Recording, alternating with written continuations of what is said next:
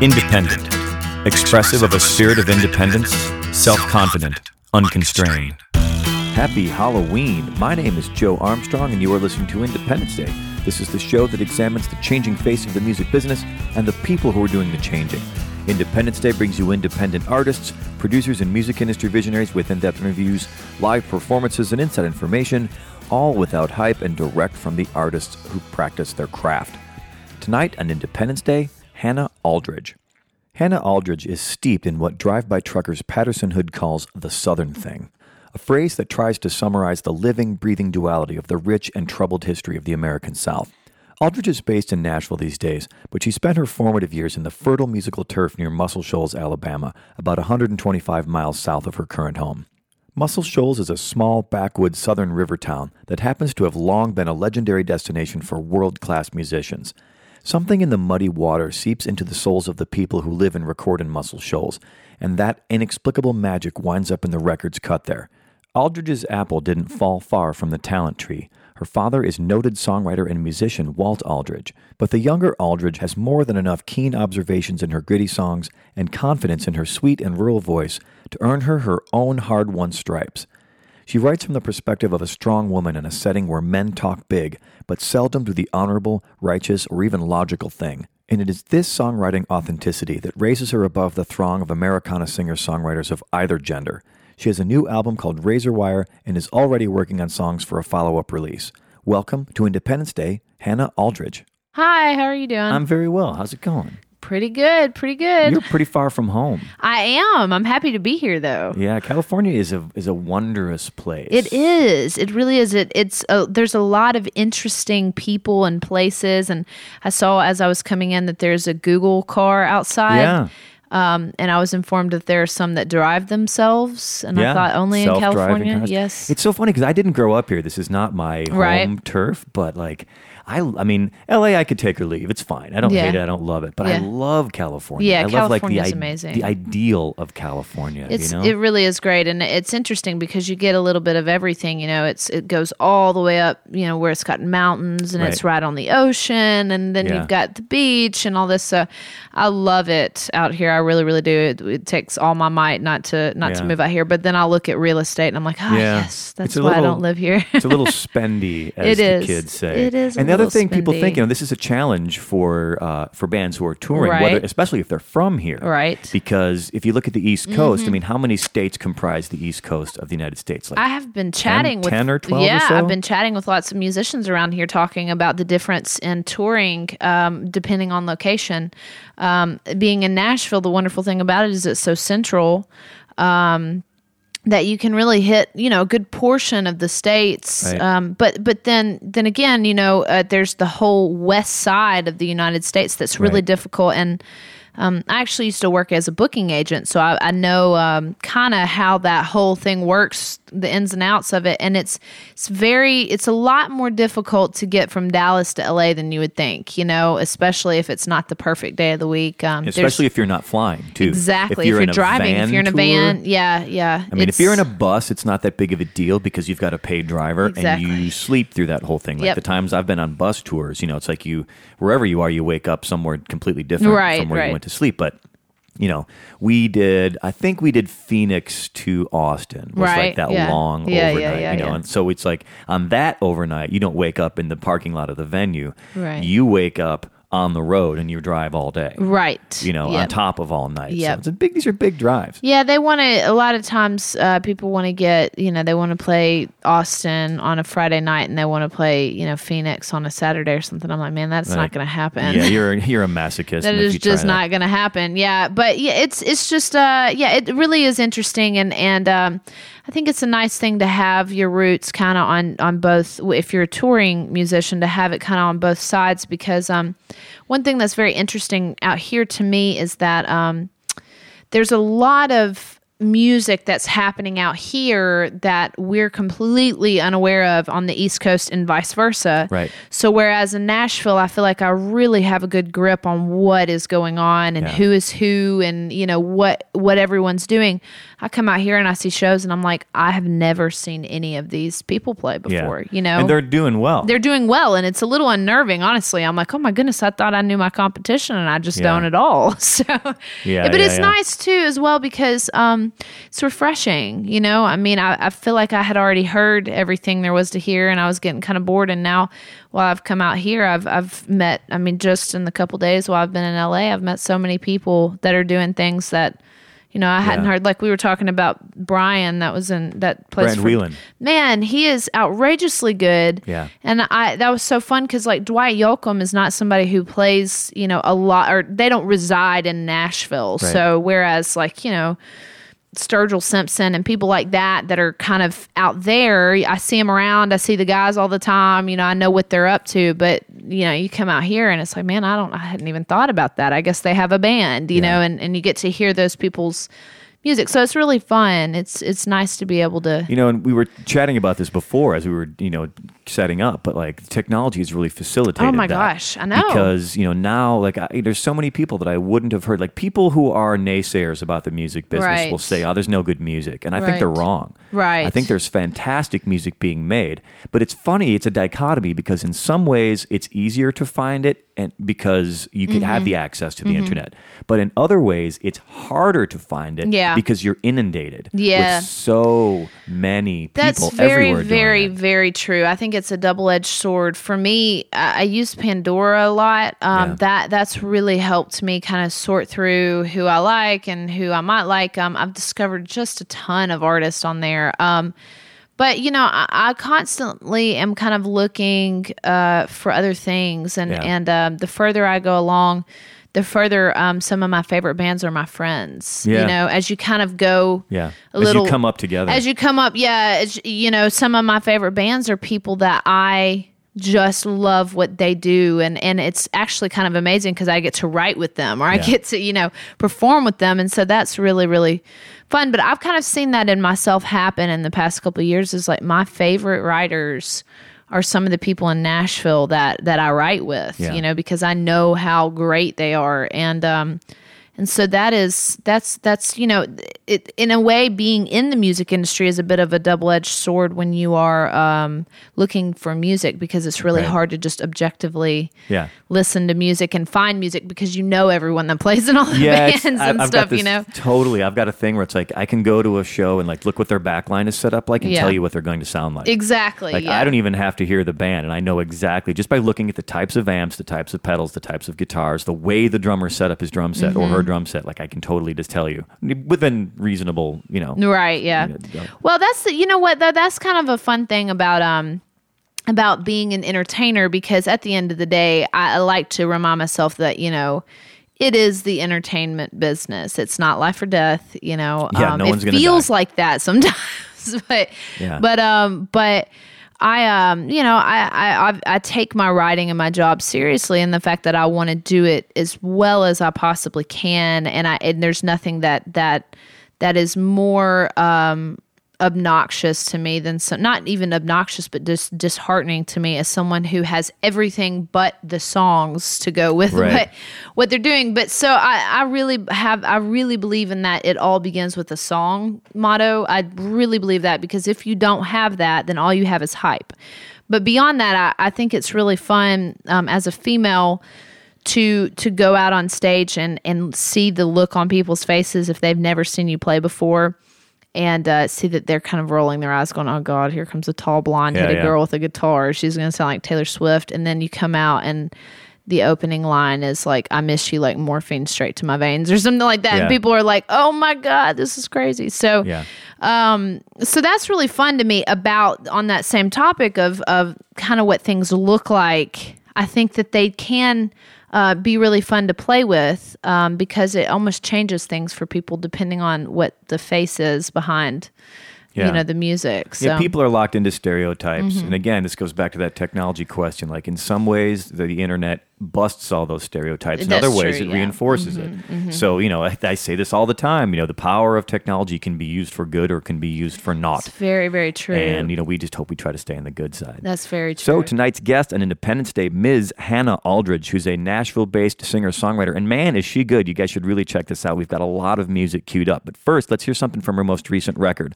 The record's called Razor Wire. Came out in May. The song is "Howlin' Bones." Hannah Aldridge on Independence Day.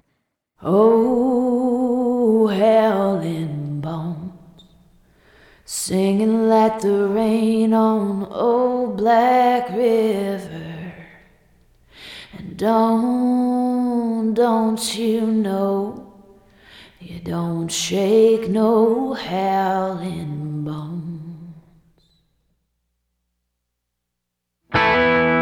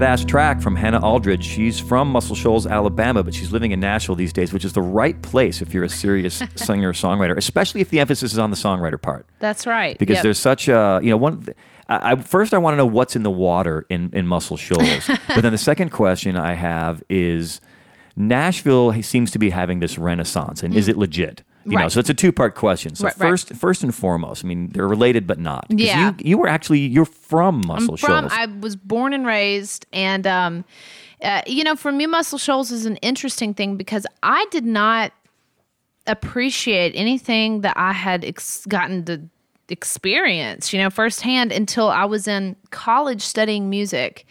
And I was in um, a music history class, and we did this whole thing on Muscle Shoals, and I'm like, I'm from there. You know, I Yeah. I've been oh fame like I grew up there. I know I know about Yeah. fame. I used to go there every day after school, and um, so for me, um, Muscle Shoals is a is you know there's a lot of interesting takes on that whole thing, and actually my dad, who's a musician, is um Walt Aldridge. Walt, yeah, and he um he's a he's a songwriter and he wrote for Rick Hall and and you know wrote at Fame and all of that. Um, but he has an interesting blog that I would recommend you to check out. It's called Thoughts on Coffee Cups, and he has a whole thing about the Muscle Shoals. And actually, um, there have been a couple big, you know, um, I guess writers and stuff that have kind of republished this because it's interesting to hear him talk about it because he worked for Rick Hall longer than anybody else ever has, which is like, which is saying quite a bit. which you should, yeah, exactly. So he's seen a lot, and um, so his whole thought on this is that Muscle Shoals is not um anything. Uh, the music is not necessarily spectacular in the fact that it's like, wow, this is totally different. That they've had such a huge, uh, successful career in music. What's interesting about it is that unlike Detroit or Memphis or even Chicago, we've managed to keep it going, you know, and so that's kind of an interesting thought is that it's not that, you know, because in the 70s everybody was putting out great music. England was putting out great music, you know, every every the West Coast, the East Coast, people all over the world were putting out great. It was just a great time in music.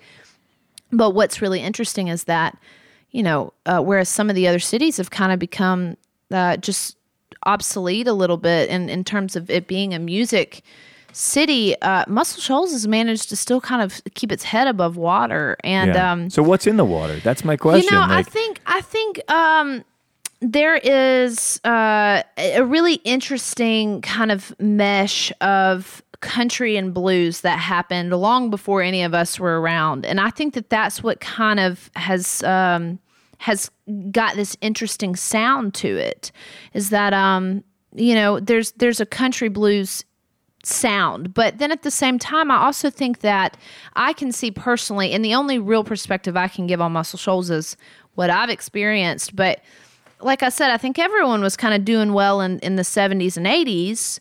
So um, I think what's more interesting to look at is now, and what I can say now is going on in Muscle Shoals is that I think uh, we take a lot of pride in the musical history that Muscle Shoals has, and so all all of us who come from Muscle Shoals that are still musicians and uh, and and are out performing, I think that we kind of feel like it's our duty to keep that going, you know, Yeah. and and um, you know, I know a couple people that are from Muscle Shoals that have moved to LA or, or Nashville, and they don't claim Muscle Shoals as their home, but that you know, but Yeah. for the most part, everyone that's from Muscle Shoals really has their f- their heel dug in the in the dirt down there and says, "I'm Yeah. from here, and we're going to keep this going." clay. In the red clay, yes. And that's the thing, because for people, I mean, people have to know. I mean, in the music community, people who are listening to this show probably understand how important Muscle Shoals Right. was in American music. But, they the thing didn't is, until that documentary came out again. well, I, I don't, I don't necessarily agree with I that. mean, I when people I was out when I was out touring before that came out, people go, I don't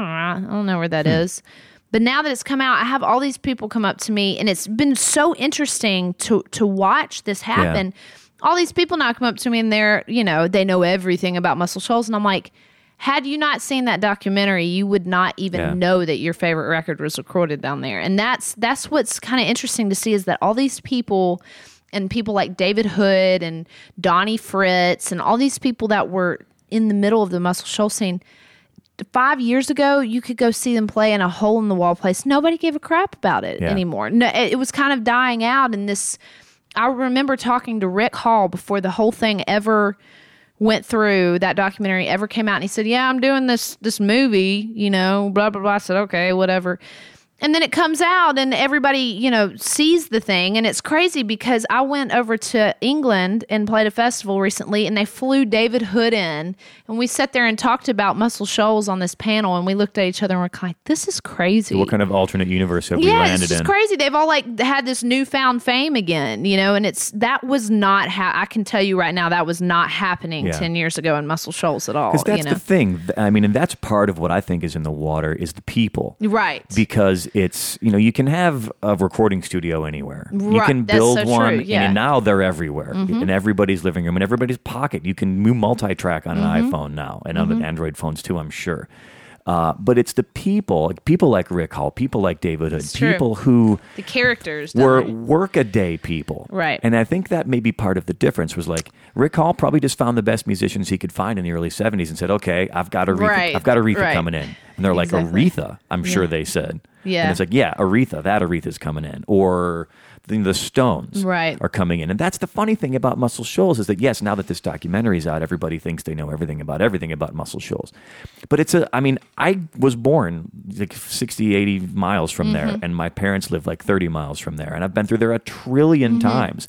It's just like every other sleepy, it's really hot, not that- yeah. humid, bug infested No, southern it is. town. It's hilarious to me now to hear people say. I mean, literally five years ago, if you met a musician and said, "I'm from Muscle Shoals," they go, "I think I've heard of that." Now, when I meet them, like, "Yeah, I'm I'm planning on taking a vacation down there," and I'm like, "Good luck. You're gonna Yeah. go to the ma- the mall that's got a Gap and Yeah. you know maybe one of you're their an Orange Julius. You know, stay in a Super 8. exactly Literally. there's i mean there's just nothing there i'm like you you i mean i'll tell you the things that are amazing down there are have nothing to do with the music because fame and muscle shoal sound are about all you can see Yeah. which will take you an hour and they're not know. that big. they're not that big and there's you know it's it's just funny like it, even even you know five years ago when you go into fame it was like roaches crawling on the floor nobody there you know Yeah. just people wandering around and now you go in there and there's a hundred tourists in there wanting to see the studio Yeah.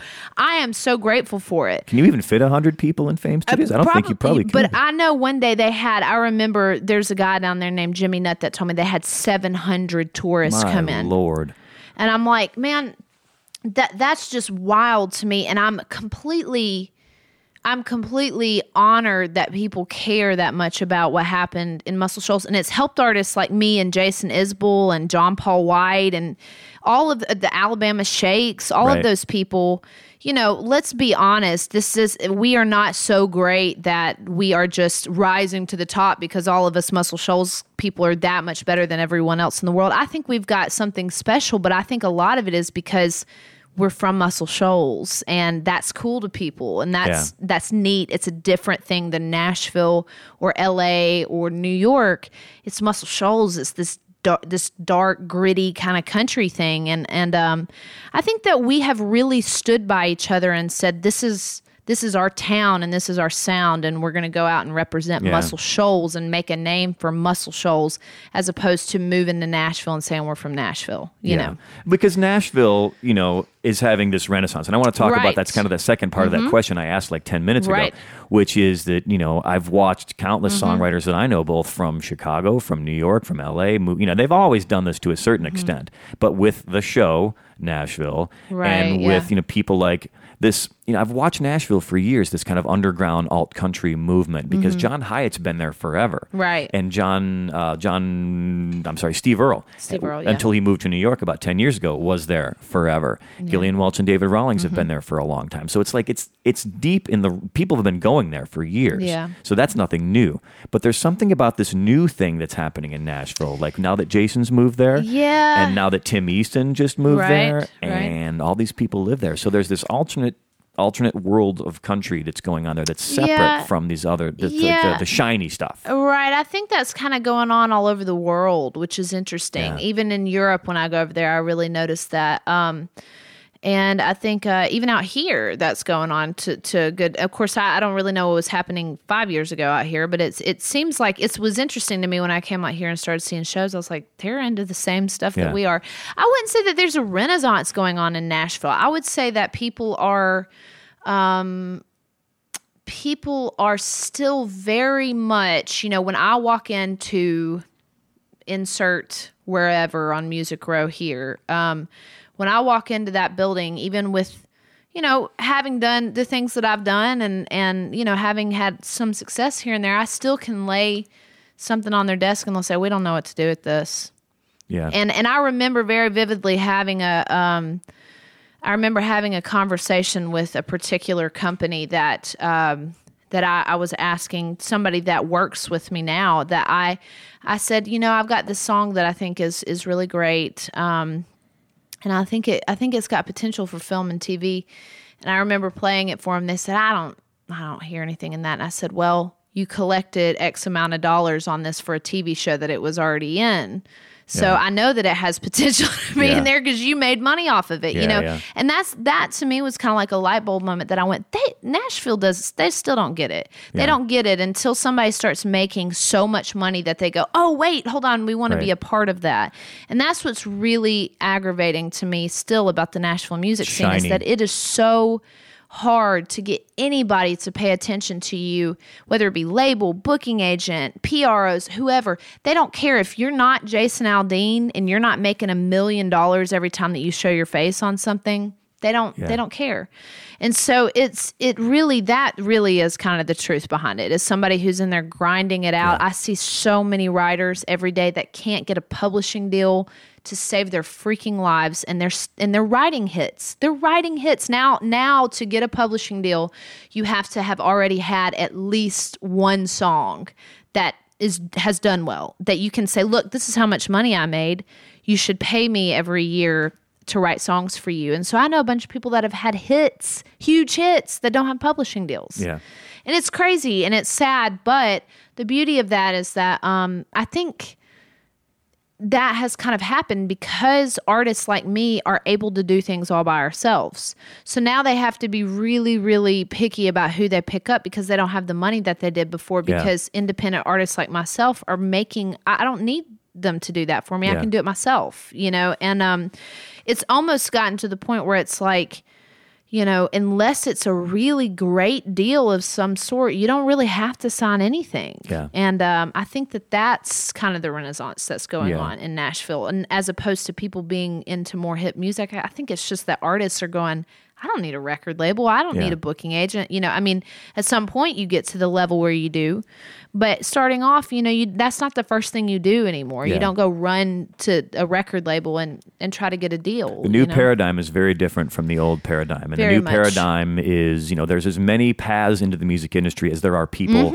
in the music industry. Whereas, before, I mean, Mm-hmm. It was kind of always that way to an extent, but now more so than ever before. Yeah. But let's Yeah. take it a little step back. We kind of like got a little far because I want to talk. You've Yeah. got a song about growing up in Muscle Shoals. Right, yeah, yeah, yeah. And why don't you play that for us? What's the title of Yeah, it's called Black and White. Black and White. So this is this is tell me tell, tell me just a little bit about it before you play yeah yeah actually this is this is one of the uh the most honest songs i've ever written everything in this song is 100% true and i actually wrote it about my little boy jackson i've got a little boy um and i wrote it about a picture of him that's in black and white and kind of that coming of age kind of thing and um and so i uh i wanted him to to know kind of my story you know if i were to die today i wanted him to know my story about growing up in Muscle Shoals and and how I was feeling whenever he was young. And so that this song is really a personal song for me because I wrote it for my little boy. All right. So Hannah Aldridge with the song Black and White on Independence Day.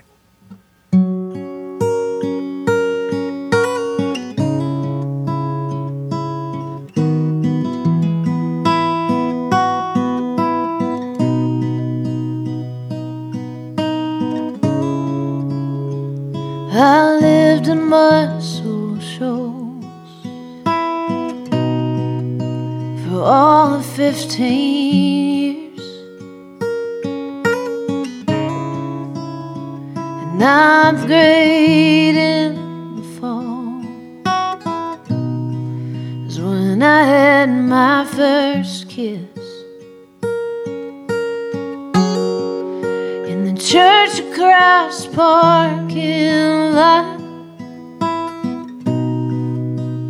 praying that we wouldn't get caught. And funny how those memories just start to fade. And just a little at a time. I wanna go back to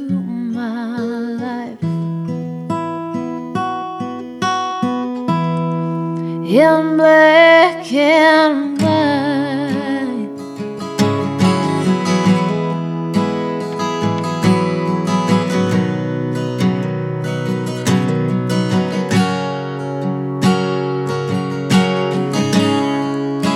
The house up on Sterling Street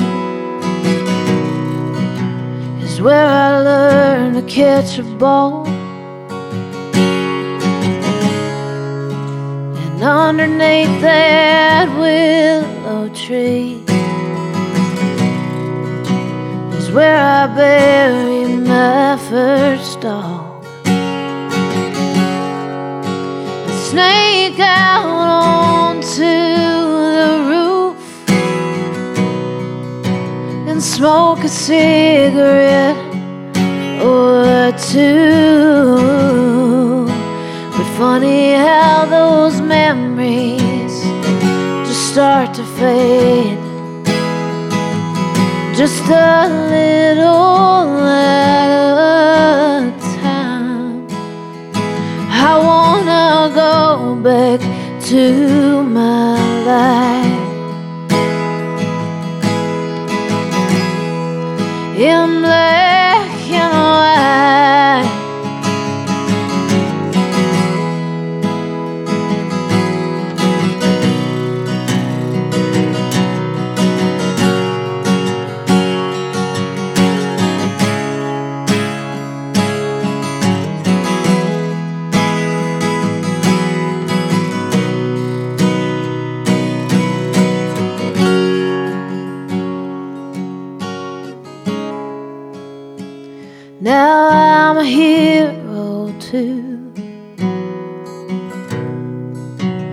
boy that's barely five.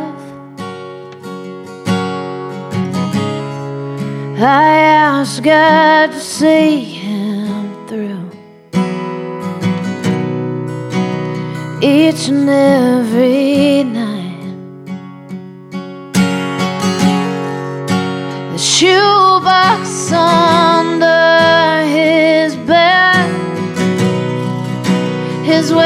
where he keeps his rocks. He says, but funny how those memories will start to fade. Just a little at a time and he'll wanna go back to his life.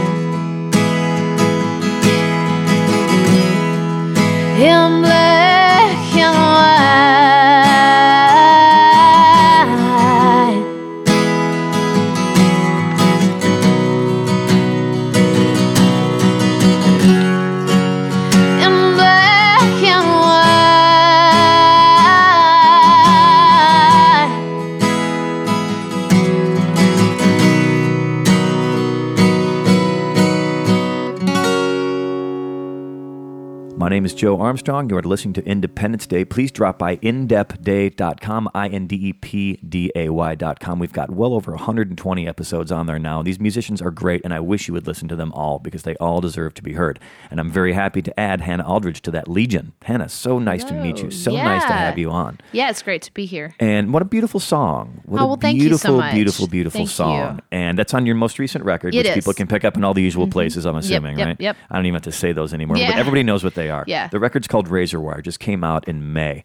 Um, so that song's about like your formative years, growing Yeah. Mm-hmm. up in Muscle Shoals. But then you do the, the, the clever songwriting thing, which is like you sell them on the idea of yourself in the first part, Mm-hmm. but then you bring it into the future with your son, Mm-hmm. talking about how he's going to someday look back at his black and white Yeah. years. So very clever. Good, good. Uh, Well, and I don't mean you. clever bad, clever good. Right. Um, you know, and of course, I mean, it's also got that sense of place. And when that sense of place is applied to somewhere like Muscle Shoals, Right. which is, you know, I don't want to say buzzy because that sounds in, you Right, know, yeah, yeah, yeah. disingenuous. But you know, with the the, the uh, documentary that just came out, Jason Isbell's big success, Yeah, the Civil yeah. War's big success with John Yes. Mm-hmm. Paul White, the Alabama Shakes making a national name for themselves.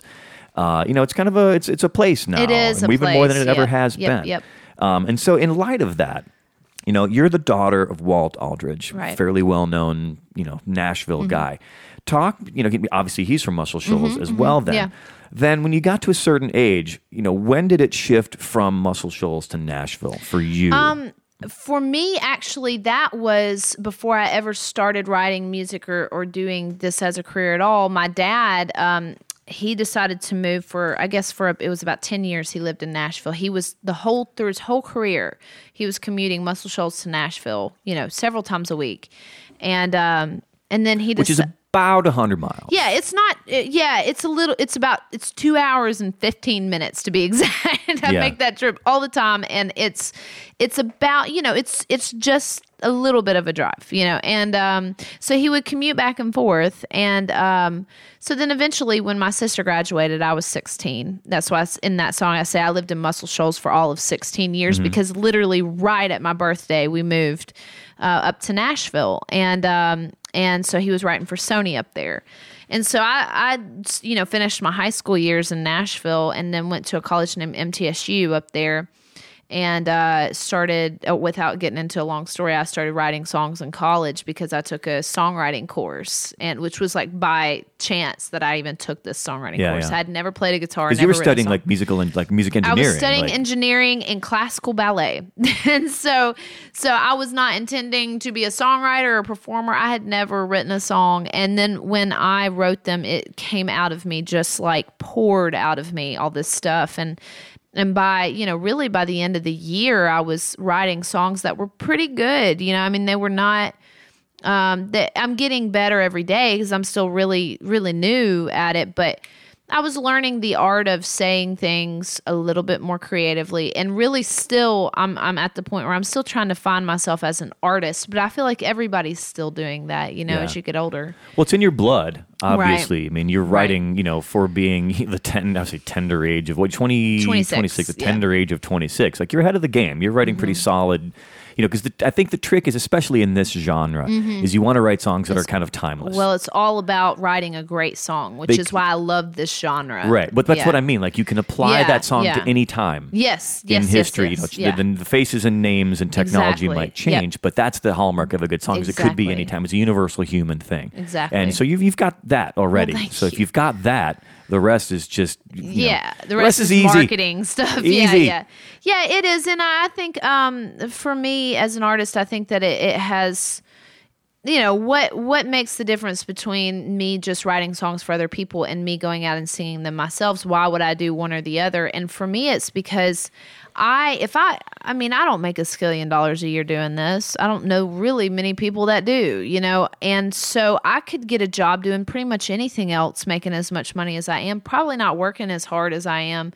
So at some point you have to ask yourself what what is what am I bringing to the table? What am I give what am I giving myself out of this? Because you know it's a not an easy job. I mean, it really really is not, and um, you sacrifice Yeah. pretty much everything for this job. And um, And you've got a son. Exactly. I have a son and and I don't, you know, when you tour 200 dates out of the year, you don't have roots. You don't you can't have friends. You can't have a, a significant other. You can't have anything except for the road, you know, and and the time that I'm home I get to see my son. And so um so, you know, it is really sacrificing your whole life. And so at some point you have to ask yourself, what am I am I doing something of substance that's really worth what I'm putting into this because I'm giving up my whole life for this, you know, Right. and that is um, that is what I brought, you know, it brought into this is that I'm going to write songs that are meaningful, you know, because otherwise, why would I do this? You know, I'm not making a lot of money. I'm not. Are you, know, Mm-hmm. full time music? I mean, so yeah. so all your, regardless of how much it is, and I don't I don't need a number at all. Yeah. Not curious about that. But uh, but but all whatever income you have Yes. is as a result of all making music, yes, and that's a yeah. beautiful thing. Yeah, well, and I actually co-own a management company as well. So, Okay. I've But that's kinda- still music. Yeah, no, no, yeah, yeah. I've done a little bit of everything. Um, even being as young as I have, as I am, I have you know done quite a few different things, and it's all music related. And so, I think part of it is is learning how to kind of change as you get older, you know, and do things here and there.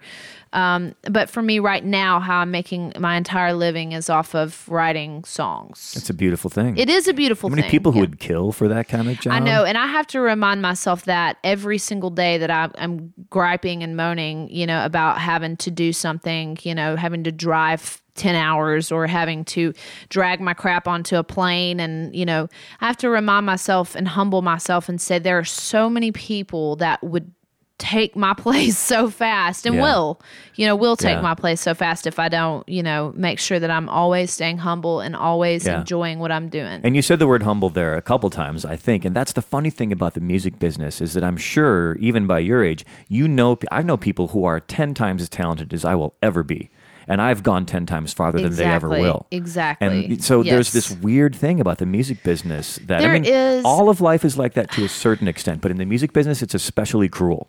It is especially cruel. I feel like there's a, a handful of reasons why that happens, and and some of them are a lot more shallow and unfair than others, and the other portion of them I don't feel as bad because I see it in Nashville all the time. I always call it stepping over the dead bodies because that's what you have to do a lot of is stepping over people who are uh, drug addicts or alcoholics or don't want to wake up before noon or have zero concept of treating this like a job. Right. Um, and that those people, most of the people that I see that don't make it are the people that do not treat this like a job. Yeah. And they don't work. They they sit around and they write songs and they go, well, somebody will come and knock on my door and and Yeah. ask to record that. You know, if you really work hard, you can find a job in the music industry. I really believe that. I believe it because I see it happen so often to people that it's like, well, the reason why he was successful is because he worked his butt off, you Yeah. know, and I and that's that's um that's uplifting to me. But there are, you know, there are certainly people that I see get super famous, and I'm like. You know, how does that happen? They're not writing great songs, or they're not. You know, it's all hype. You know, Well, it's kind of rude to say this. It's kind of because, but I'm going to go on a limb and just for the sake of our conversation, I'm just going to go with it. Like I've seen people who suck, yeah. you know, who are flying around in their own jets. Oh no, I don't. No, you see it all the time. and you know, again, this is not just music, but I'm we're talking about music, so I'm going to go with that. Like, and I see people who are selling out tours mm-hmm. who suck. they suck. And Yep. I, you know, we, everybody wants to be all hunky dory about it and think, well, music is all subjective. Right. And it is to a point. But there is good music and bad music, just like there is a good muffler for your car and a bad Mm-hmm. Right, muffler right, for right, your right, car. It is Yeah. ultimately, in some regards, a product. it is. And yeah. Mm-hmm. it can be built well or it can be built shoddily yes. you know and those of us who spend our whole lives working on the muffler and the motor rather than the paint Right. get frustrated Get when frustrated we see when you see people the people with who the are all paint. paint Yeah, yeah, you know yeah. anyway so i, I well, love yeah, I think um, I think all of that, yeah, and that's a whole different conversation. But I think you know, which I have after I've had a couple drinks, I will openly tell anybody what I think about Yeah. any of that. But you know, it's it's uh for me, I think it is all about uh just trying to do, t- trying to lay the groundwork. Yeah. Um, and I see a lot of people that you know they they put a lot of money and they put a lot of time into a record that is not good, and and it's hard to tell them that record is not good. That's your first problem is that Yeah. you've got to write. Even if it takes you 20 years, spend 20 years writing the greatest record you can write and then spend your time and money. Don't just go out and spin Yeah. your wheels and and um yeah, I think I think that that's all um that's all really interesting and, and is a totally different you know kind of aspect that I think a lot of people who are not in the music industry don't ever think about. yeah It's like it's, It's- like people who are in the food industry. You know, they know exactly what's going into Yeah. what we're eating, but we just eat it. And we're like, this is good, or you know, Yeah. um, whatever. So it, I think it just depends on on the consumer. You know, yeah. um, the edu- educated consumer I, I always use the drywall analogy which is that until you've hung drywall you never even think about the walls in a house No, once you've hung one sheet of drywall You're in like, your "Holy life or crap, god this forbid is- you know or you've done it for 10 years or Yes. five years or done a house or whatever like you walk into any house or a restaurant or a building and like look around and you look at the walls and you look at the job they did with the mud and you're like oh that guy sucked Yes. or that guy was really good at that you can tell that they knew what they Well, were I doing think- and it's like that for cars and music and laying carpet and any is. pursuit it Well, can be the done poorly it can be difference done well With the music industry is that so you work just as hard being someone who lays drywall. You may make the same amount of money, but but um the difference is is that in the music industry it's it, i find myself i laugh at myself sometimes on stage about this. I'll kind of giggle. That you expect people to applaud you all the time. It's like no other job would you walk in and and if you do a, a even a terrible job you like expect people to be like oh my god you are just oh that was the greatest oh you are god's gift to earth you know and and that it just is almost funny to me sometimes because Yeah. i didn't start out wanting to be an artist and this whole process has been very strange to me, you know, that how people treat you and how, you know, people are praising you all the time. And I'm thinking, I could be making about the same amount of money doing anything and they would not. I mean, doctors who are curing cancer, they don't get applause, you know, and I'm walking out singing a song and people are getting on their feet and applauding, you know, and it's just interesting. The whole thing is very interesting to me to see how people react to Yeah. songs, you know, and music. So, and Hannah, when you find that doctor who has cured cancer, let me know where he is. yeah, because I really, Well, really, really want to know. When I say that, I mean people I who are know. doing things that are really changing people's lives. Totally. You know, I saving their lives, and and and I'm out there singing songs about. Yeah. You know, getting drunk or whatever. right, you yeah. know, so I'm the like, seedy underbelly of our see, society. yes, the low life songs, and people are getting on their feet and applauding Yeah. for it. So, So let's let's play some more music here Yeah, because yeah, yeah. we have got so much to talk about, and we've already we've gone eaten up a lot of our time already. But we want to get into some music here. So what's this next tune going to be? Yep, this is going to be some ghost, um, and I, I'm, I brought my friend in, Jason Charles Miller, who is just Welcome, Jason. Yep, just an outrageous uh, musician in and of his. You'll have to have him on the show just to talk to him about everything he's done. But we he came to Nashville. We wrote, uh, got together and did a co-write, which is basically like a blind date. You know, you go Right. and sit and try to get to know somebody. And we found very quickly that we uh, both were into murder, and so, so we wrote a murder song, and uh, and I love this song. So All right, real human emotions and death with Hannah Aldridge on Independence Day.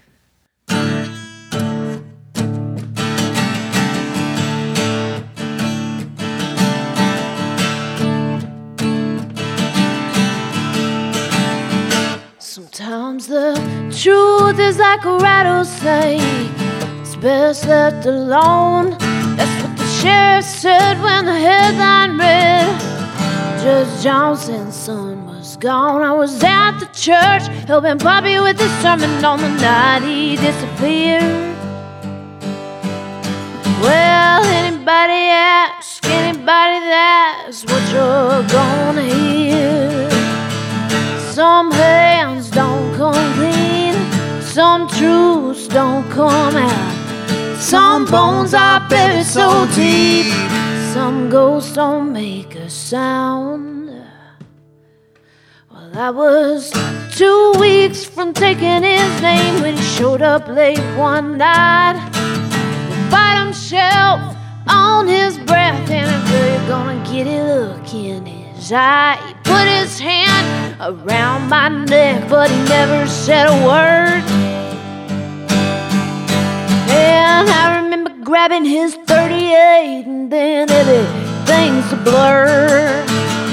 Some hands don't come clean, some truths don't come out. Some bones are buried so deep, some ghosts don't make a sound.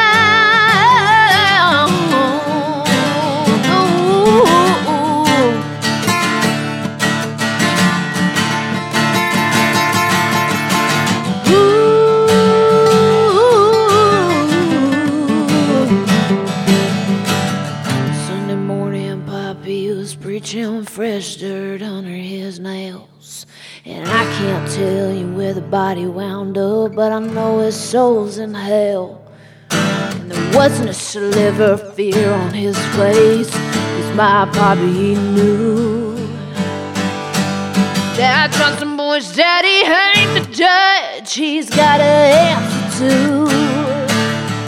Some hands don't come clean, some truths don't come out.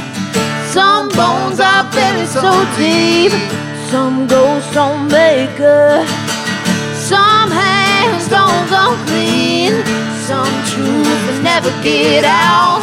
Some bones are buried so deep, some ghosts don't make sound. Hannah Aldridge here on Independence Day, joined with her wingman, Jason Charles Miller, who's a songwriter you'll be hearing more about on Independence Day and hopefully elsewhere as well. Murder ballads, man, that's such a big deal. it's It such a rich tradition in the songwriting. It is. I love it. Mm-hmm. Songwriting world, like you just you get because I figure like there's there's only a few ultimate human experiences that we all share, right, and they are help me out: birth, death, and Sin. taxes, right? That's the joke. Yeah, Uh, right, Breathing, exactly. pooping, yeah, right. Like eating. Yeah. I mean- eating, probably getting married, probably maybe having kids. But there's like, but, but even that, we're starting to get away from that Yeah, core. right, right, right. So what you know, what's the most ultimate thing you could ever sing about? Really, is birth and death. right. You Yeah. know, and in, in the areas in the areas just around those, because that's the scary stuff. Right. Well, know? that's why I was joking about sin is that, you know, I mean, that's what I basically make a, a living off of is writing songs about the the the, the scoundrel, you Yeah. know. And um and I like to write these kind of songs because I grew up Church of Christ and uh you know, I really I really like to poke around at that other side to things. I've always been the person that's like, yeah, but what if you are the on the other side of that, you know? Right. A lot of this stuff is written from a character standpoint. A lot of it is not Third person. yeah. Well, I mean, but I sing it as myself, but course. it's like I, I'm, I'm, you know, this is, you know, I would never murder. I've never shot a gun in my life. Yeah. I would never murder somebody. But it's interesting to me to get in that headspace and kind of write from that perspective. Artistic license is such a fascinating it- it really is. because you know you look at guys who are consummate or girls. I keep saying guys in the royal sense. No, no, no, no. I got you. I got you. Uh, like uh, you know, people I revere, Steve Earle, Tom Right, Waits are two examples that come to mind. You know, they've lived those things to a certain extent. Mm, yeah, Steve Earle was yeah. a junkie and was busted for having a pistol and spent some time in the big house. Right, right. He wasn't in jail for 50 years. He Yeah, wasn't in jail for 30 years. I'm not even sure he was in jail for a year. Yeah, right. You know, but he did a little time. Yeah. So he knows, right? Yeah, But there are other songwriters who write from that perspective who've never been to jail. Yeah, But it's equally as, you know, so wh- I mean, where do you draw that line between how far do you have to go to I don't know. I, I actually the next record that I, I've started writing, I I've I've had that thought in my my head is like you know where do you go next after you've written a song about death row, which I'll play here in just a second, and you've written you know murder songs and all this. And I think I think uh, my thought about it is the next time around, and maybe every time, I'm gonna push a little further and see how far you can actually take it as a woman because which that's Right. totally different. I could sing a Steve Earle song and people's jaws would drop, but Steve Earle can sing it and it's fine. And that's what I love about being a woman in the music industry and singing about murdering somebody. It's a to- it's a totally different thing. I mean, Jason even when he sings Some Ghost, people are like, "Oh yeah." When I sing it, people are like, "Whoa, Yeah. this is crazy. This girl's singing about murder." It's just different. Girls are supposed to be well behaved, and so um, I think draw, where you draw the line depends on first of all if you're male or female, and I Right. think if you're male, there is no line. You can say whatever you want. If you're female, then you have this whole element of it being go- going too far, which I intend to find out exactly where that line is because I'm gonna the next record that I'm I'm working on it it definitely pushes even harder on those boundaries to say what Right. can you say. And that's the You stuff know? Mm-hmm. that resonates, the stuff that's real. Again, like where we talked before, like birth, death, and the area immediately surround, like those neighborhoods, right? That's where the really Mm-hmm. Scary stuff Well, is. there's sex too, which you know Yeah. that's the other. Well, that's the part of life. That's yeah, the- that's the first half. That's the other thing too. There's birth, sex, and death, and everything kind of points to all of the to those three things, you know. And for me, I I've in writing this next record, I've actually started writing songs that make me uncomfortable to sing Yeah. because it pushes my boundaries too as to what what will people find to be too real what do they not want to hear anymore Yeah. you know and um so i think you know i think that is a really fun topic to talk about and Yeah. and and actually um the next song i'm going to play is is a song called parchman which um, was written about uh, a, a Parchman, Mississippi, which is a women's prison. There's there's a women's prison called Parchman down there, and uh, there was a lady on death row um, that uh, killed her husband um, because he was beating her, and um, so I decided to write a song from that lady's standpoint. I wrote it with two other people, in fact, and, and we, we sat and we really thought, what would this lady feel? You know, what would she think about, you know, in writing a song? And so that's kind of where we went with this one. It's it's uh, you know, it's from the the low life quote unquote standpoint, but it's a real life standpoint. And I cannot tell you how many women I've had come up to me after shows with tears in their eyes and say, I really love that song. And I'm like, I you know, it's just interesting to me. I, I didn't ever think about that when I wrote it. Yeah. But there have been so many people that relate to this. And and it seems like a low life standpoint, but how many women are in that position? You it's, know? you know, it's funny you should bring that up because it's such a big, finally, finally it's becoming a touchstone in our society. Yes. Like abuse is something that has gone on since there were two people on the Yeah, planet. exactly. And and it it goes both ways, but n- most of it is No, male yeah. on female violence. Right, Mm-hmm. right. Almost all of it, right? They're more powerful, generally Mm-hmm. larger, more muscular of the genders. And in, in our society, you know, with uh, the violence in the NFL, violence Mm-hmm. in professional sports is finally becoming something that's like coming out of the darkness. And I keep thinking, good God, this has been happening for Yeah, it's so like, this long. Like, the why? dark ages. Yeah, and it's I just mean- now becoming a thing. Like, Well, yeah, you- now you're you- realizing you shouldn't beat somebody. you didn't know that this was Yeah. Mm-hmm. happening. You didn't know it, well, it wasn't okay to talk about this until Yeah, now. yeah, it's yeah. it's shocking. To, that's what's shocking to me. The abuse is not shocking to me in any way, which It- is sad. it is It's the fact that it's shocking. okay to talk about it just now. It's It shocking. is shocking, and it's shocking to play this song and to look. You can tell. I can tell when I play Yeah, this song. I I, can look can. around in the audience and say, "That couple right there." Yeah. I can tell because the guy feels so uncomfortable while I'm playing it, and the woman will come up to me afterwards and just. You know, you can just tell when Yeah. you talk to them. They won't say it to you. They'll. I never am told unless the person is out of the relationship. I'm never told Right. like my husband is beating me, but they'll Yeah. come up to me with tears in their eyes and say, "Is that song on on this record?" You know, and Hannah, you know, thank you for having the courage to No, to I- address this because I mean, here's the thing: I'm a male. I'm not abusive. I'm not violent. But it's not a woman problem, and it's not a male problem. It's, a human. It is problem. a human problem. It'd be like two Women guys. suffer it more than men. It's but it's kind of like imagine that you've got a buddy that you're that you're living with, you're best friends with him. Let's just say that, okay? Which is much more than that. And he beats you every day, and you're supposed to sit there in the corner and say, "Okay, that's fine." You know, that's just that's Yeah. unacceptable. I am such a hard headed woman, though. I'm like, I dare you, you know. But Yeah.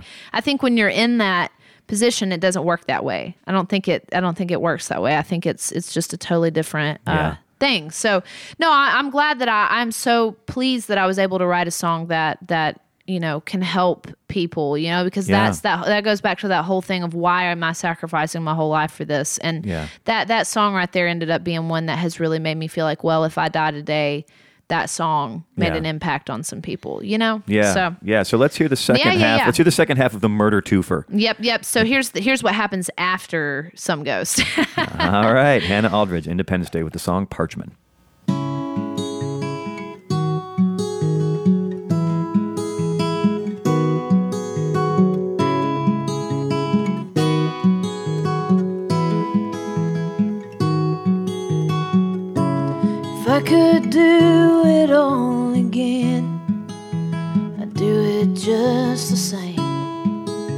Some things have to end somehow, some way.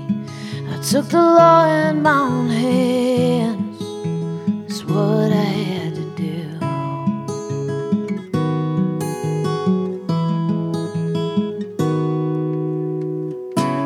When I heard those hinges moan, I never felt so free. For the first time, I where I'd be. I've got everything I need a bed and cigarettes. That's enough, I guess. Oh,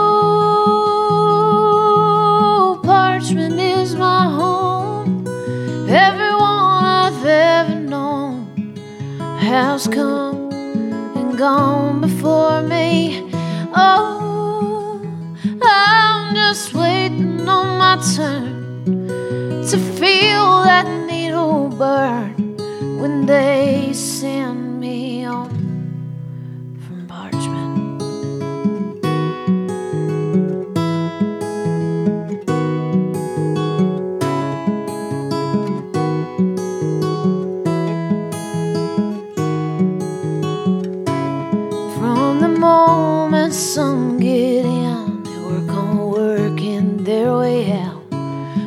not me, I'll just stay here till they come to walk me down.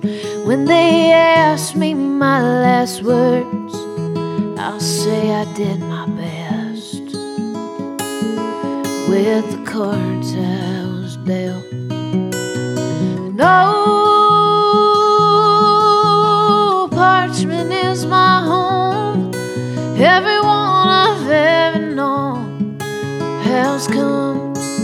gone before me. Oh, I'm just waiting on my turn to feel that needle burn when they send me on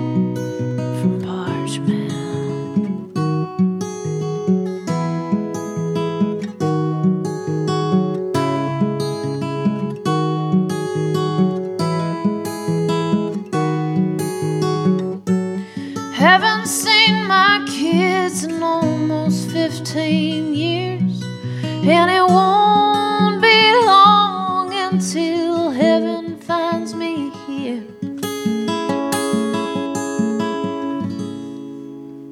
And oh, Parchman is my home. I might have killed that man, but I'm not guilty, no.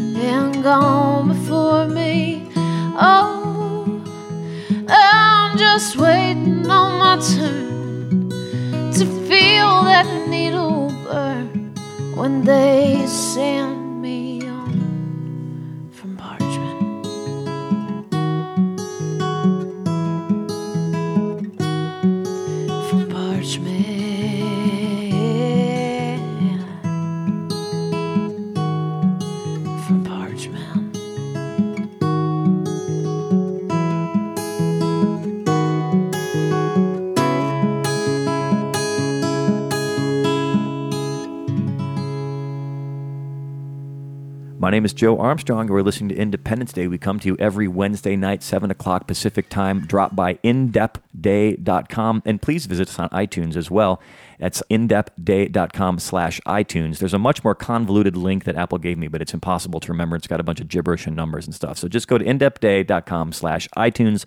So many great artists there. I'm humbled to have worked with any, every, single one of them. And Hannah, thank you so much for coming on and doing I'm this. gl- thank you for having it's me. fascinating talking to you. And it's Yes. also fascinating on a personal level because we have, although I'm not from Northern Alabama Mm-hmm. exactly, I was born there and I have lots of roots there. So when I heard you talking the other night when I met you, it's the second time in my life where I, I picked out exactly where you were from. Yeah. And it, this happened a second time in my life, purely based on the way someone was Yeah. talking. Because people who aren't from the South don't realize there are about 10,000 There different Southern accents. yeah, yeah, And they're very are. specific to very specific regions. So I knew you were from North Alabama as soon as I heard you talk. Yeah, there there is there is a there is an accent that pe- it seems like for me more than people from Tennessee, people like pick out that wow you're from the South, and Yeah. I'm like, uh, I think it's a very Southern draw. I mean, even my grandparents they said Decatur. Yeah. Decatur, Alabama, not Yeah. Decatur, you know, Yeah, and and it, it it's very much the like Southern, you know, belle Yeah. kind of of thing down there that a lot of people still talk like that. And the funny, it's not just the accents too; it's the words. it's the the words and there phrases, are certain yeah. terms because, like, I love when I go home. You know, I used to listen to both my grandparents and all my elderly Southern relatives, but I get so many song ideas from Right, them because I and it's different for me because I'm not. I'm kind of you know I know the area, but because it's not my normal vernacular speech, those things jump out at me, and they they may not even jump out at you the way they Mm-hmm. Jump out No, at no, me because like mean, I yeah. know the area, I know these people, I know how they talk, but every now and again, like my grandmother said, a thousand wonders. At Yeah. one point, I was like, "A thousand wonders! My God, that's such a great line." Yes, and I wrote, yeah. I put it into a song like, Yeah. as soon as I possibly could. You know, she said another, she said a million of these things. I love to just hang out with my relatives Mm-hmm. Yes. down there because I love them. That's cool, but I'm just trying to get song ideas. Yeah, from them, really, right, right, right, right, right. Yes, Uh, absolutely. so speaking of family, I want to talk about. We've got about enough time for like another question or two. You got one more song, then you'll be out of here. Uh, talk to your father was somewhat famous, Mm-hmm. not like you know, uh, yeah, uh, Randy Travis famous, Right. Or you know, but he's he's a famous guy in Nashville, and you've also got a son. Talk to me about the relationship you have with these two important guys in your life. You must have learned music stuff from your dad. Was your dad When you started doing songwriting, because it wasn't your initial path, was he like, "Oh my God, don't do that"? Yeah. Or was he like very supportive No, no, no. He it? was like, "Oh my god, don't do that." Yeah, no. He he he has not been incredibly supportive of the whole thing. Which do you have a good relationship with your dad? It's yeah. I mean, uh, yeah. We we In we, as much as any daughter does. Yeah, yeah, exactly. We we try not to uh we try not to talk about music too much because we come from very different eras and um and I think very early on my dad said I am not going to try to get my hands in the middle of that because she needs to do that however she wants to do it. Yeah. And um, I, you know, I think that that's been best because we're both very headstrong, and I think um, what I'm trying to do is very different than what he does. And actually, his career is interesting because he has been kind of the man behind the curtain to a lot of big, massive songs, and most people don't even realize that Travis Tritt that didn't write that song, you know, or uh, Ricky Van Shelton didn't write that song. You know, whoever whoever it was that they knew the big hit, or Reba McEntire, Tim McGraw.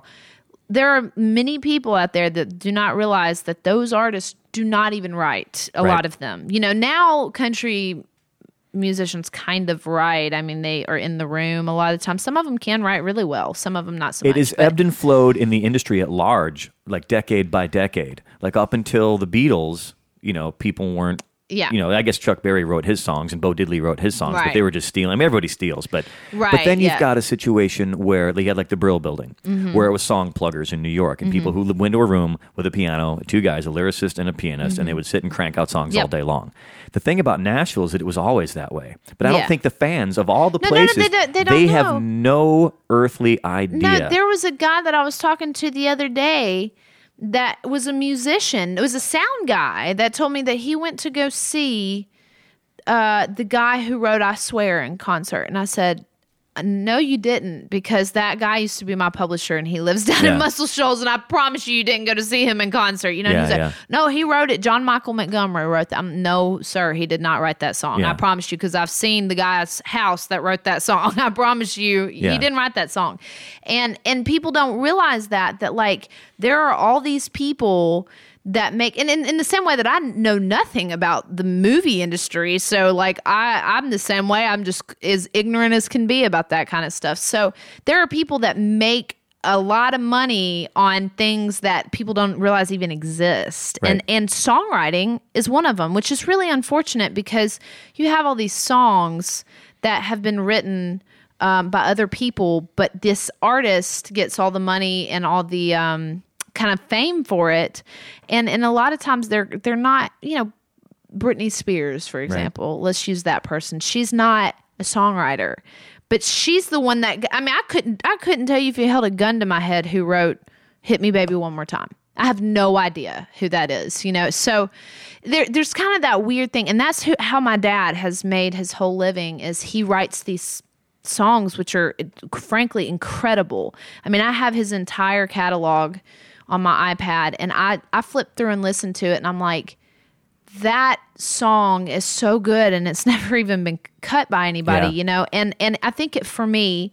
Going back to your question, growing up with that, I think it gave me a standard that most people don't ever start with. Right. So when you have somebody that has gold records in their basement, you say that's how good it has to be. That's how good that song has to be. And especially for someone like my dad who's not doing he doesn't write bro country and make a million dollars yeah, which is it. the, the new. he I mean, writes songs that it's are gotten so bad. It has and It and was my- always bad, but now it's like no, it's, it's, it's like reached like it's a like critical so bad. mass Like point. it's got like it's so bad, and and I, I that's the thing that genuinely, regardless of any, regardless of him being my dad, I listen to his songs and I'm like, that is an incredible song, and that's how he's made his living. Is he's written incredible songs, and so for me, that's kind of been my standard. Is that I have to write incredible songs because I'm not good at writing truck songs. I can't write truck songs, so I won't have a living doing that. Um, Which so- is sad because there's more money in truck songs than there, There are, are. writing murder ballads. There are, there are, there is, there's a lot of money in that. Um, but again, it goes back to that whole thing I was talking about earlier: is do I want to sacrifice my life for truck songs? probably not. You know, I Yeah. probably probably not. Not me. or the Some chance. Yeah. because that's the thing at that point it becomes a chance It does, like is it are you willing to sacrifice it for the chance at the big money or are you in it because you love it and again, Mm-hmm. Exactly. it goes back let's use that other analogy like you're in it for the motor and not the paint Exactly. you know and i am too that's exactly. that's Exactly. i try to get people on this show for that very reason the people who are yeah. making music because it is very compartmentalized and people don't realize like there are people you know, there are some people who can kind of straddle that line. Like for me, uh, John Hiatt, John Prine, the Mm-hmm. Right, right, Johns right. are like Yeah, the yeah. two guys. And the funny thing is, like neither, you know, John Hiatt's got this crazy voice. Like the Yeah. first, I remember the first time hearing him when I was a teenager. I thought that's a black guy, yeah. you know, because he's got that crazy throaty kind of growly right, type right. thing, and he writes these amazing songs. But he's never had the big giant shiny career. He's made a living and he's done well Yeah. for himself. I mean, when Eric Clapton and BB King put the title track of their of the title track of their record as one of your songs, Right. You're doing okay, Right. He's Yeah, doing yeah, fine. yeah, yeah. But he's not doing uh, Dierks Bentley fine, Right. He's Yeah, not yeah, yeah, doing Uh, God. There's there's so many names I can't even think of Well, those guys. you know what's incredible? I'm gonna Dierks Bentley. I'm glad you brought that up because um, I may like just make half the listeners turn off right now when I say this, but if you're a mainstream country uh, person, don't listen to what I'm about to say. But the guy who wrote Riser, Dierks Bentley's title track off his last record, I had never heard Dierks' version of that, and at the time that song had never been cut. His name is Travis Meadows listen to Travis Meadows' version of Riser. I heard that song and I just almost fell out of my chair. I was like, that's the greatest song I've ever heard. It's such an amazing song. And finally, I kind of like searched around. I was like, I need to hear, you know, Dierks' version of it. And again, I nearly fell out of my chair because I'm like, that song used to be really good. And then Dirk Bentley Yeah. cut it. And I mean, and that's like, man, if you can find a version of Travis Meadows' version of Riser, you will be like, your brain will explode how good this song is. And there are know? a lot of songs like that. Yeah, and a yeah. lot of people, you know, in Nashville especially, who, you know, that's the funny thing, you know, rock and roll, country, call it what you want. It's a visual medium. Mm-hmm. So, you know, I, I always joke, like, you got a face for radio, son. Like, Yeah. it's become so visual you know, Yeah, in the post. MTV world Yeah. Mm-hmm. that if you're not a looker in some regard, like I always use Tom Petty as the example, right? Right. He's not Bud Ugly, but he's not what I would call an attractive Yeah, man. right, right, right, God right. bless him. I love the man. Would practically take a bullet for him, right? Yeah. Um, but would he be as successful now uh, if he was new and 20 Yeah. as he was coming I up would in the say Gillian Welch and Dave Rawlings are a good example of Yeah. that too. Yeah, I would say they're, they're the same. I, you know, let's say Gillian Welch looked like Miranda Lambert. That'd Yeah. probably be a different thing, you know. Yeah. And so, uh, yeah, no, that's that's totally true. But the beauty of the market that I'm in is that it doesn't matter for the most part Yeah. what you look like. Gillian Welch can still have a career. Yeah. It doesn't matter, you Yeah. know, if she has huge fake boobs, you know. So Yeah.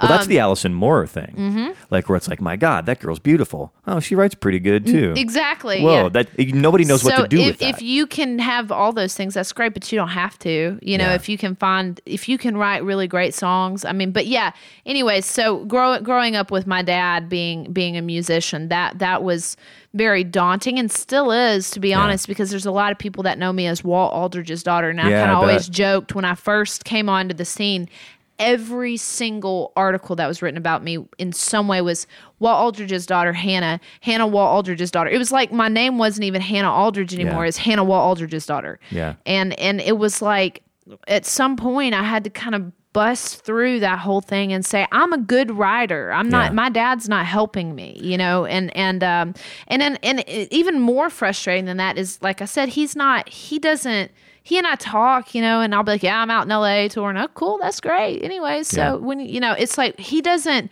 book my shows. He doesn't have anything to do with what I'm doing. Yeah. So, um, and we keep it that way on purpose because it just gets too hairy if we try to be in well, you, that's the thing. You've got the name, which is it's an asset as well as a liability. Mm-hmm. yeah. Because on this very program, I've interviewed uh, Adam Cohen, who's Leonard Right. Mm-hmm. Cohen's son. Same exact thing. I've interviewed Colin Gilmore, who's Jimmie. Dale Gilmore's son. Yes, and these yes, are great yes. guys, and they're artists on their own right, and they're they're they're valid and Mm-hmm. they're good. And it's the same thing for them. It's an asset and a liability. Yes, it the is. name might open the door, but once the door is open, they might get their nose slammed in the Yes. like literally literally get their finger slammed in it because for God only knows. It's Yeah. a cruel business. It is. Anyway, It um, is, yeah. let's the second half of that question, and we'll this is the last thing I'll ask Sure. before the last song. Is you've got a son. I do. Yeah, yeah, and yeah. tell me, how do you manage going out on the road when Um, you've got this little person who, like, you are the mom? I like, know. that's I like get the asked alpha this and the question omega. so much about, and I get asked um, by P- every single show that I play. Like it's become a joke at this point. Every single show I play, people come up to me and say, "Where is your son?" Like I've left him in the car. Uh, he's, right. he's outside. You know. I mean, uh, he's with his dad. He's in his crate. yeah, I'm like, he's in his crate. Yeah, he's fine. No, he's with his dad, and and I actually have a great situation with that. And and his dad is amazing. He's a great dad, and he's got a great stepmom and, and a stepbrother. And so I've got a wonderful situation, but it's almost insulting to me that people Yeah. like I'm his mother. What do you think? I'm just leaving him out in the car, you know?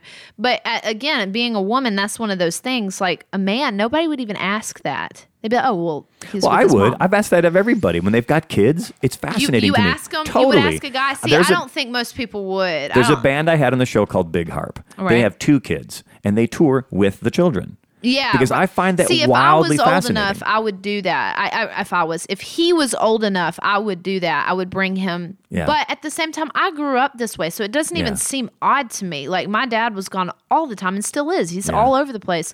I stayed with my mom, and and Yeah. I thought it was so cool because I got to go and do all kinds of cool stuff and meet all kinds of cool people and. um you know, my parents were gone all the time, just traveling, not Yeah. even working, and I got all kinds of cool presents and stuff. But that was the way I grew up from day one. And Jackson certainly is at the age where he feels that I'm gone. He he feels that. Um, and uh, and that's part of the sacrifice you were talking part about. of the sacrifice. Actually, I had a big conversation with him right before I left, and he said, "I understand that you have to go and work, but I wish that I got to see you more this week." You know, Yeah. And he understands that, but also we have such a great situation that when I come home, I'll have him more time, and Yeah. you know, I get to bring him back cool presents and stuff. And it doesn't make up for it, but at the same time, when he gets older, he will understand what I was doing. Right now, it's Yeah. really hard to explain to a seven year old why I have to go and be on a radio show. He doesn't Yeah. understand that, you know, or play a show or whatever, you know. So Yeah.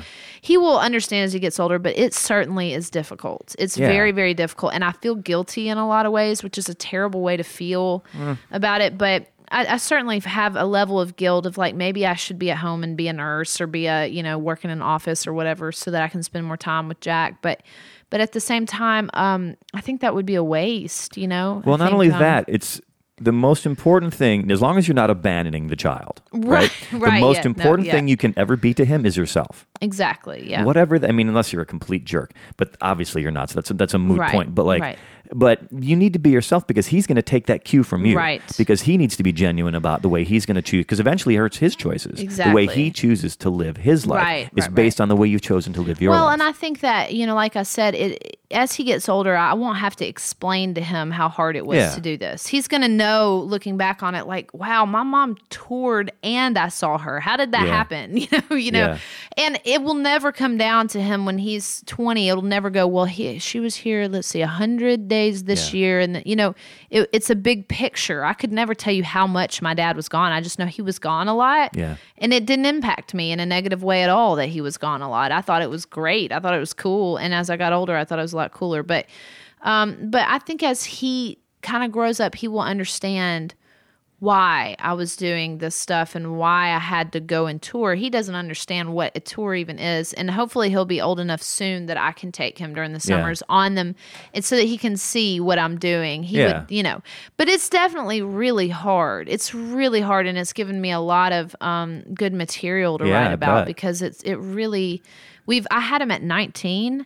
So uh, we've really grown up together. Mm-hmm. Yeah, you know, yeah. I'm 26 and he's 7. So yeah, yeah. Um, we've done a lot of growing up together, and uh, he's taught me more than I could have ever taught him. I feel like, you know, Yeah. I mean, so that's kind of uh, that's a question that I get asked a lot by people. Like, where is where is Jackson? What does he do when you're gone? I'm like, I, I Yeah. mean, he's with his other parent. Well, to be well, to be clear, I'm not asking Oh, you no, because no, I no, think no, there's any I'm kind of uh, that you are. I'm there's just- no dereliction of duty implied. It's merely not. it's more a function for me. of I mean, I know you love the bejesus out of your kid, Right, So yeah. you know, how do you manage yes, that fact yeah. for you well, and for him? technology is a wonderful thing. I can face like when I leave here, I'll FaceTime him. Okay, that's cool. And. I can show him like, hey, look, here, there's the Hollywood sign or whatever. See. I didn't get to do that with my dad. I mean, he didn't. I guess even really have a cell phone. You know. I mean, does but he have a phone?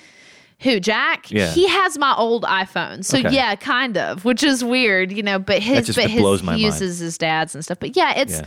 it's hard. But technology has made it a lot easier than it would have been, you know. And I have my tour schedule set in a way that's very unique. I have it where I have my son week on, week off. And I have my tour schedule set in a way where I'm never really gone more than about 10 days on the most on most Which is probably beneficial for your own sanity as well. Yes, I don't ever leave for six months. You know what I mean? So I, the the longest that I've ever done is three weeks. Like when I go overseas, I'll do three weeks or a month over there, just because it's so expensive to get over there. Yeah. And man, by the time that that tour is over, I'm racing to the planes. Yeah. So you know, we yeah, we could talk like all day, man. Oh, I I love know. talking Yeah, to you. yeah, we have so many things we Yeah. could talk about. We've got enough time for about one more tune. What's this last tune? yeah, yeah. This one's called "Lie Like You Love Me," and this is the the next single off the record. Um, I'm about to do a music video for this, and it's going to be dark and and uh, creepy, just like everything else. Yeah. But um, but this particular song was one that people really have enjoyed talking about and picking apart. As I released the record, people really enjoyed talking about this song. So All right. So Hannah Aldridge with another great song on Independence Day.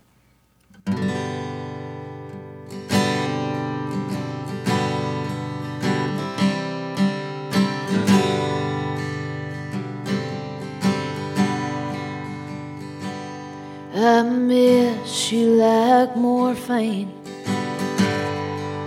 straight to my veins.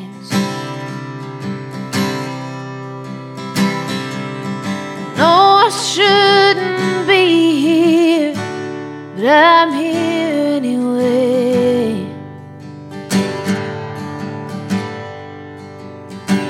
And I swear I'll be gone when the sun hits your eyes. But if you don't mind, lie like you love me tonight. I know you don't need me the way I need you.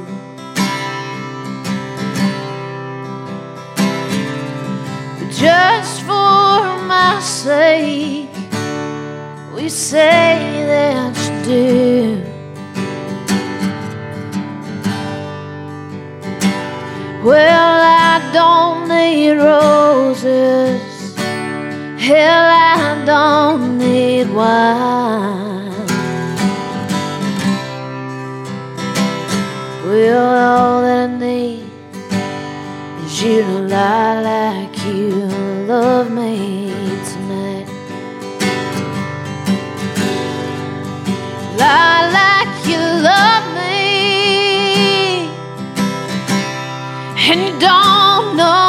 truth. You're better without me. I'm worse without you.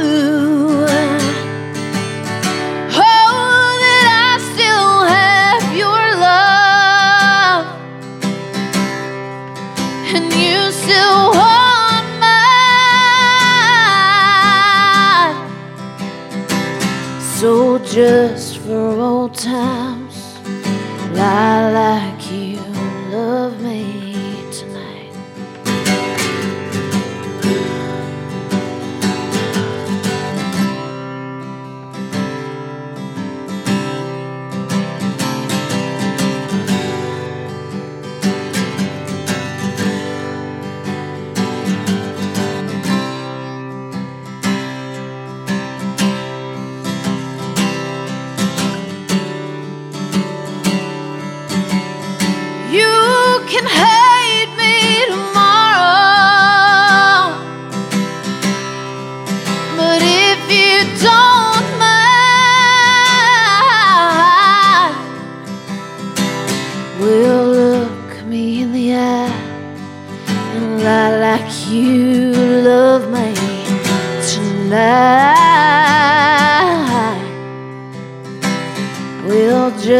for old times,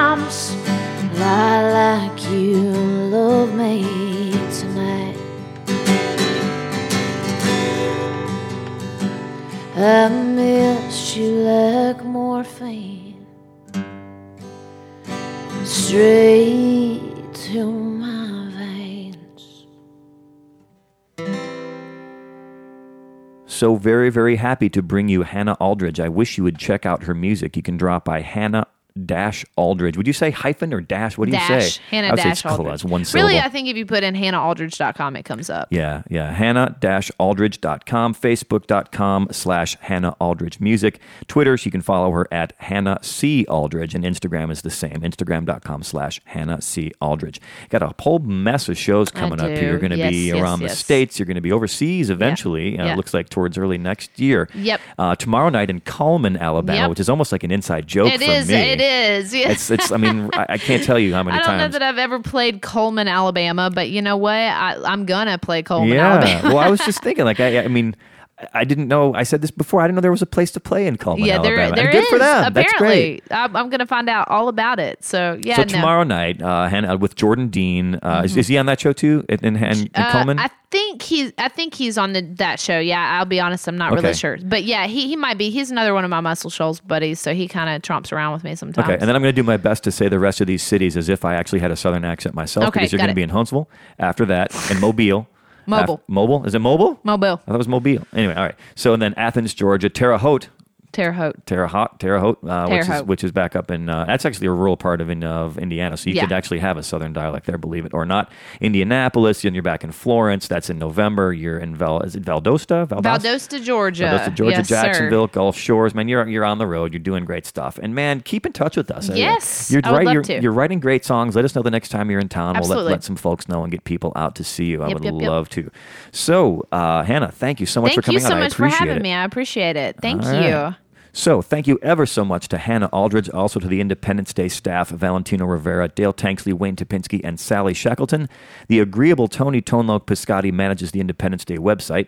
Independence Day's theme music was composed by Great Lakes Myth Society, and they really are great. You should check them out. For Independence Day, I am Joe Armstrong. Please be good to one another. Okay, so hang tight. Then we're going to do that little separate thing. And the funny thing is, none of those people actually exist except for Tony. Really? They're alter egos of myself. I'll, I'll explain it in just a second.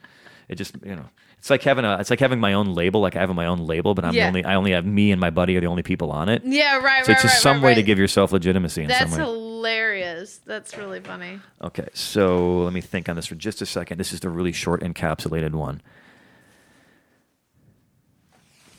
So did you? You're 26. Isbell's a little older, right? Yes, He's yeah. like 30. Yeah, he's in his 30s. All those guys are in their Four 30s, or yeah. so, I would guess. So did you Uh, kind of probably know? approaching 40 pretty quick. Yeah. Did you did you know of them growing up? Like, did you knew them growing up too? Um, yeah, yeah, yeah, yeah. Okay. Because I want to be able to. If I'm going to say that, I want to at least make sure there's validity behind Yeah. it. Uh, Yeah, it kind of how that kind of came about. So my dad and Jason wrote Okay. together, and then um, I, I kind of just met him. He's as- from your hometown. Yeah, he's from my hometown. Yeah, and Patterson Hood is the drive-by truck. that Yeah. guys are too. So. Yeah, yeah, yeah. Um, okay, think, think, think, real quick.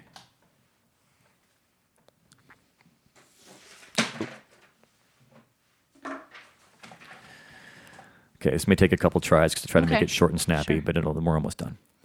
Three, two, one. Welcome to an Independence Day web exclusive. My name is Joe Armstrong. Thank you ever so much for listening. Tonight's guest, Hannah Aldridge. She is a Nashville based singer songwriter, but she is from Muscle Shoals, Alabama, which is a place that's got more history than some other places will ever have when it comes to the music business. She's going to play a song from us that some of you will find familiar. It won an award recently at the Americana Music Awards for Song of the Year and couldn't be more deserved, I think. Mm-hmm. But this isn't about Jason Isbell. This is about. This is about Hannah Aldridge. Hannah Aldridge, damn it. hannah-aldridge.com. The dash is screwing me up. Is Yeah, no, is. I understand. Uh, so thank you so much for coming out and you know doing some songs for us. It's been Yeah. great to get to know you. Uh, tell me just a little bit about like you kind of know Jason somewhat. Yeah, yeah, yeah, yeah, yeah. The, all those guys are kind of hometown boys, you know. I mean, they're it's it's amazing to see them selling out shows and and and doing what they're doing. And um, I picked this particular song because um, I think it's one of the most well written love songs. I, I feel uncomfortable even singing love songs Yeah. most of the time, and this particular song I love. Um, I'm super proud of him, and when I heard this particular song, I thought, "Holy cow!" I mean, he has really Yeah.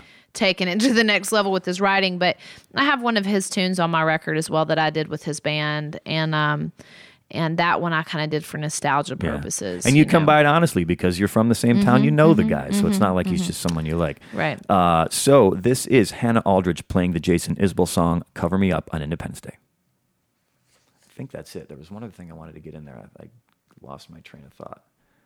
Uh, oh, yes, this is what I'm going to add real quick. I'm just. This is probably just going to be me, and you can jump in if you want. And the thing about this particular song is that when that record came out, yeah, I had very high expectations, and they were not let down in any way, uh, given the changes he'd been through in his life. Wonderful, wonderfully positive changes in his life. And I've played this for people, and you know, who like all kinds of different genres of music. And I tell them, if you don't, if this song doesn't move you, your soul is dead. Right. I agree. I totally agree. All right, so Hannah Aldridge, so nice to meet you. So nice to learn about your songs. This is a Jason Isbell song called "Cover Me Up." Hannah Aldridge on Independence Day. That's it. That's what I wanted to get. in Okay, there, was yeah, the yeah. part about how I, I really I played that for people who like dance music. I'm like, if you don't, if this doesn't move you yeah, this isn't a great song. practically to tears the Man, first time you hear it. traveling alone, I can't tell you how much I've Oh, yeah. worn that song out